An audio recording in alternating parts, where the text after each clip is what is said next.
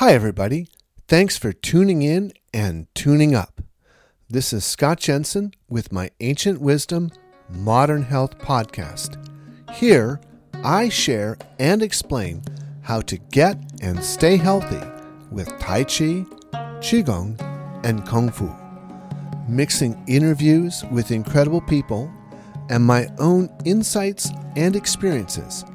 We look for timeless wisdom and proven practices to be healthy and happy today. Today, on our first episode, I will recount part of my journey and how I gained the knowledge and skills I am sharing with you.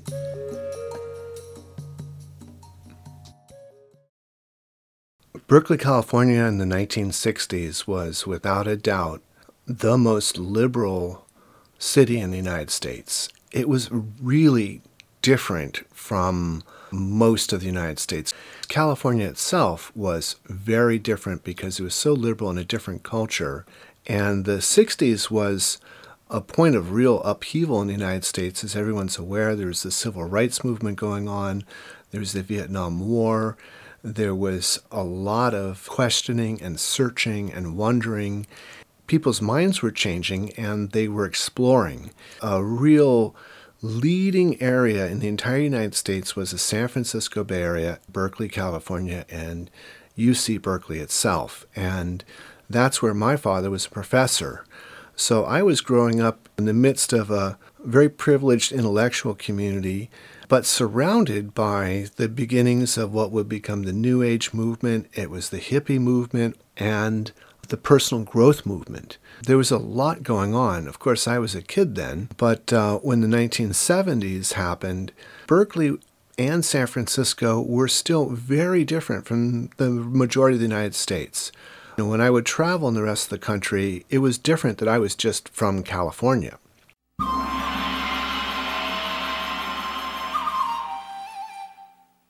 Another aspect of the culture in the San Francisco Bay Area, Berkeley had more religious organizations, churches, temples of all types than anywhere else in the United States. And I believe at that point, more than a greater diversity, a greater number of churches per person than anywhere else in the world. If there was a cult, there was an office in Berkeley or Oakland or San Francisco.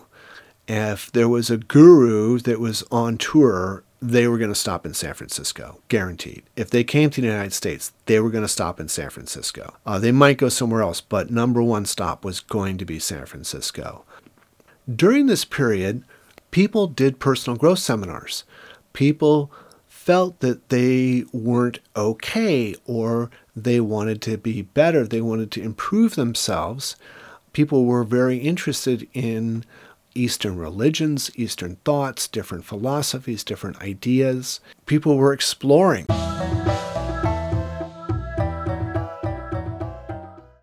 The Grateful Dead would roll into Berkeley, and the entire town would be completely flooded, if it wasn't already, with hippies.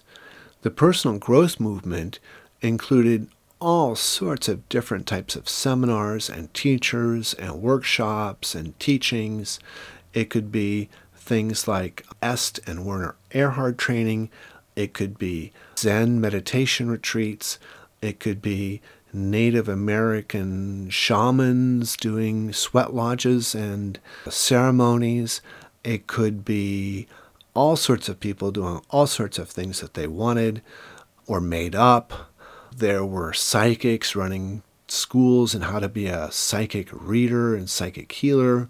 There were people studying tarot, people studying astrology, people studying Western cult, people studying different types of philosophy.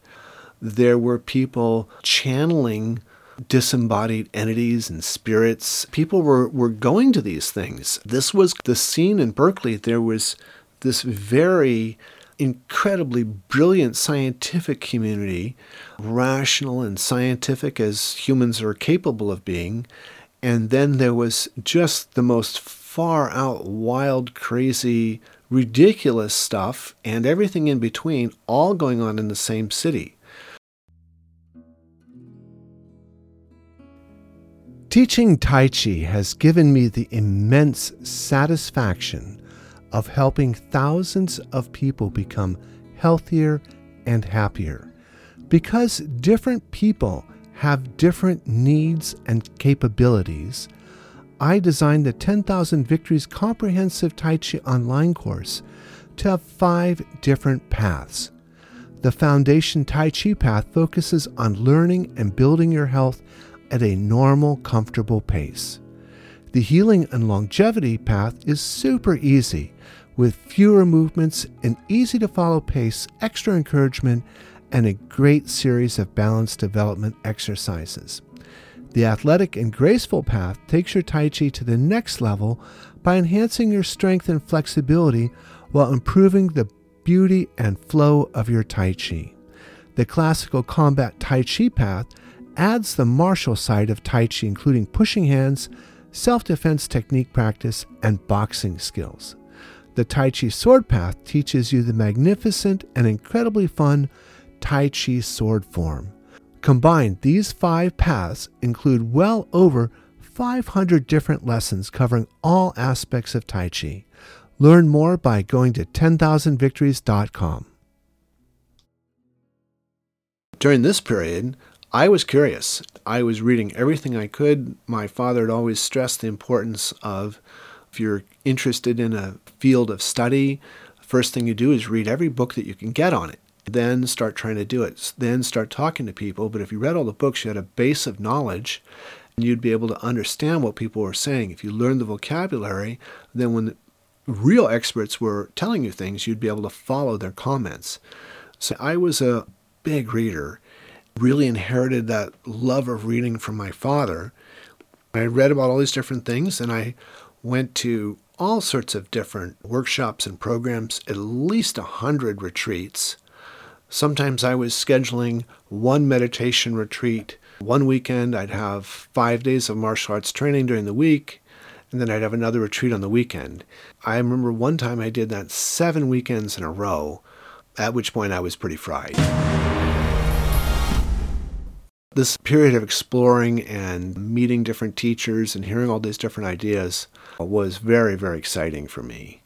On occasion, some of the teachings were really very valuable to me. I did have some very deep and profound experiences in some of the retreats that I did that have given me a lot of insight ever since then into what I do and teach. The other thing about the period of this personal growth period that was happening in the nineteen eighties was this was also the period when I was completing my bachelor's degree. My bachelor's degree is in philosophy, and I have minors in business and history. I almost got a third minor in political science. From my martial arts studies and from my reading and attending all of these different workshops and seminars and trainings and teachers, I felt that I had been exposed to Eastern philosophy, but I also wanted to become grounded in Western philosophy and Western thought, understand more of both the scientific method and logic, and to ground myself after a pretty exotic period of studying different things. This isn't the same culture that we have now. People aren't doing personal growth workshops, attending all sorts of cults and religions in, in anywhere near the quantity that they did at, in this time frame. There's still all of these things, but instead of being concentrated in the rare enclave, almost like a little isolated community in the San Francisco Bay Area. Now these things have spread out to all over the United States. There's Asian minorities in all of the forty-eight states. There's all of these different groups have spread out, or they've just faded away because it's no longer as relevant. Growing up in the nineteen sixties and nineteen seventies in the San Francisco Bay Area, I had an opportunity to study all sorts of things that might not have been available in many other places in the United States. In the nineteen sixties, I didn't know them, but I was only a few miles from Bruce Lee and Wong Jackman when they had their famous match in Oakland.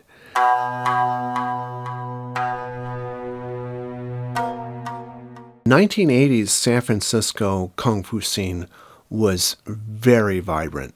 There were lots of teachers and there were lots of schools, Lots of people wanted to learn Kung Fu. During that time in the nineteen eighties, me and my friends would go to San Francisco, we'd go to Chinatown, and we would walk around, and there were seven or eight different Chinese movie theaters, all showing different movies, and look at the poster, and if there's a fight scene in the poster, that was good. They often had a little speaker right outside that would play the soundtrack from the movie, and you could listen to the movie outside. We didn't speak any Chinese at all, not not even a single word. But if we heard a lot of punching and kicking and slapping and yelling, then we'd be like, oh, okay, sounds like a good one.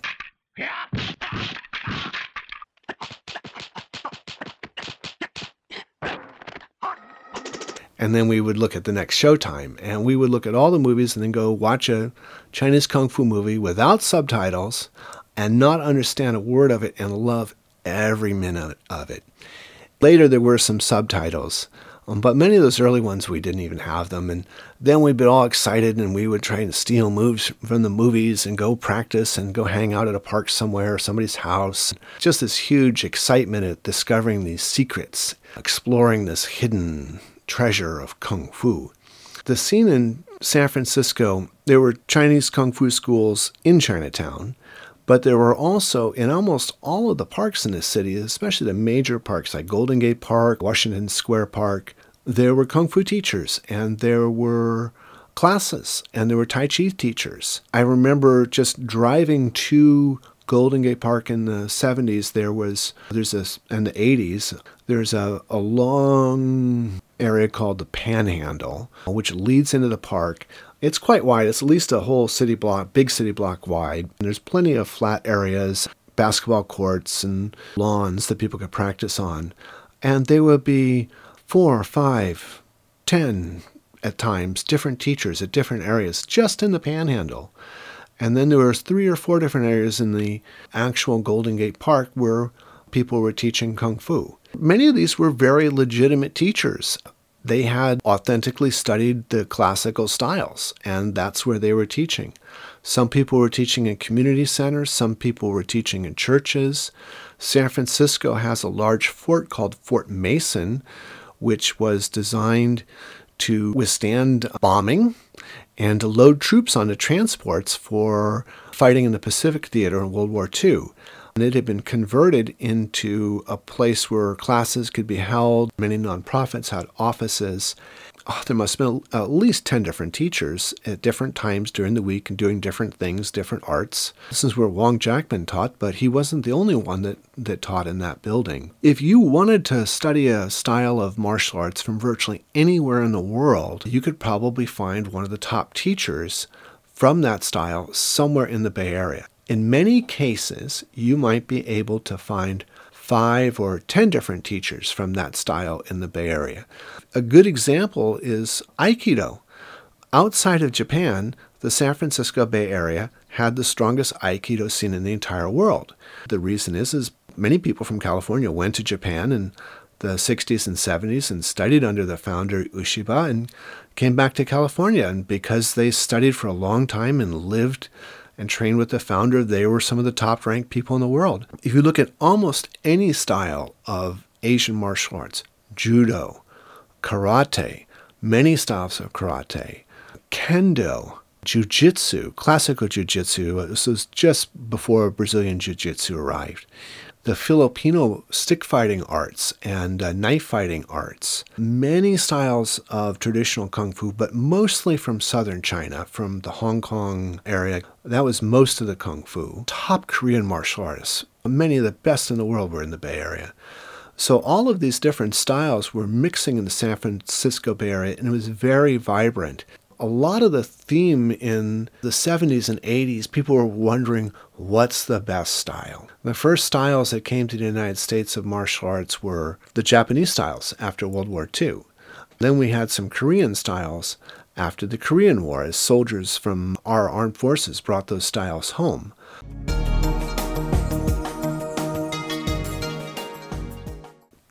In the nineteen seventies, when the Beijing Wushu team traveled the world for the first time, opening up China, they came to San Francisco. My father, when he heard about the Wushu troop coming from China, that sounded really exotic and different, and he took all of us. So in nineteen seventy-four, I had the opportunity to see the child star of the team, Li Lianji, who now everyone knows as Jet Li, perform. And he was amazing. It was unlike anything that any American kid could do. No children that I knew could do anything like what he was capable of. And it was very inspiring.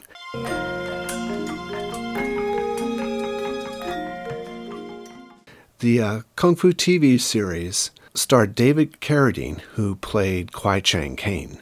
His character wandered the Wild West and tried to avoid conflict, but was always drawn into it, and then used the least force that he could from his Kung Fu skills to defend himself and try to bring harmony back to the situation. So every episode was both a cowboy show, a Kung Fu show, had a philosophical lesson, and there was some fight scenes. So it had something for everyone. The level of violence and the morality and lessons around it were really positive, so it was an acceptable show to families. We all watched it. It inspired all of us that have done martial arts since then, in one way or the other. Thank you for joining me and listening in. I would love to hear from you. If you have questions, please send them to practice at ten thousand victories dot com. Also, please remember to subscribe and share. Until our next episode, where I will continue to talk about my journey. Be well and stay happy.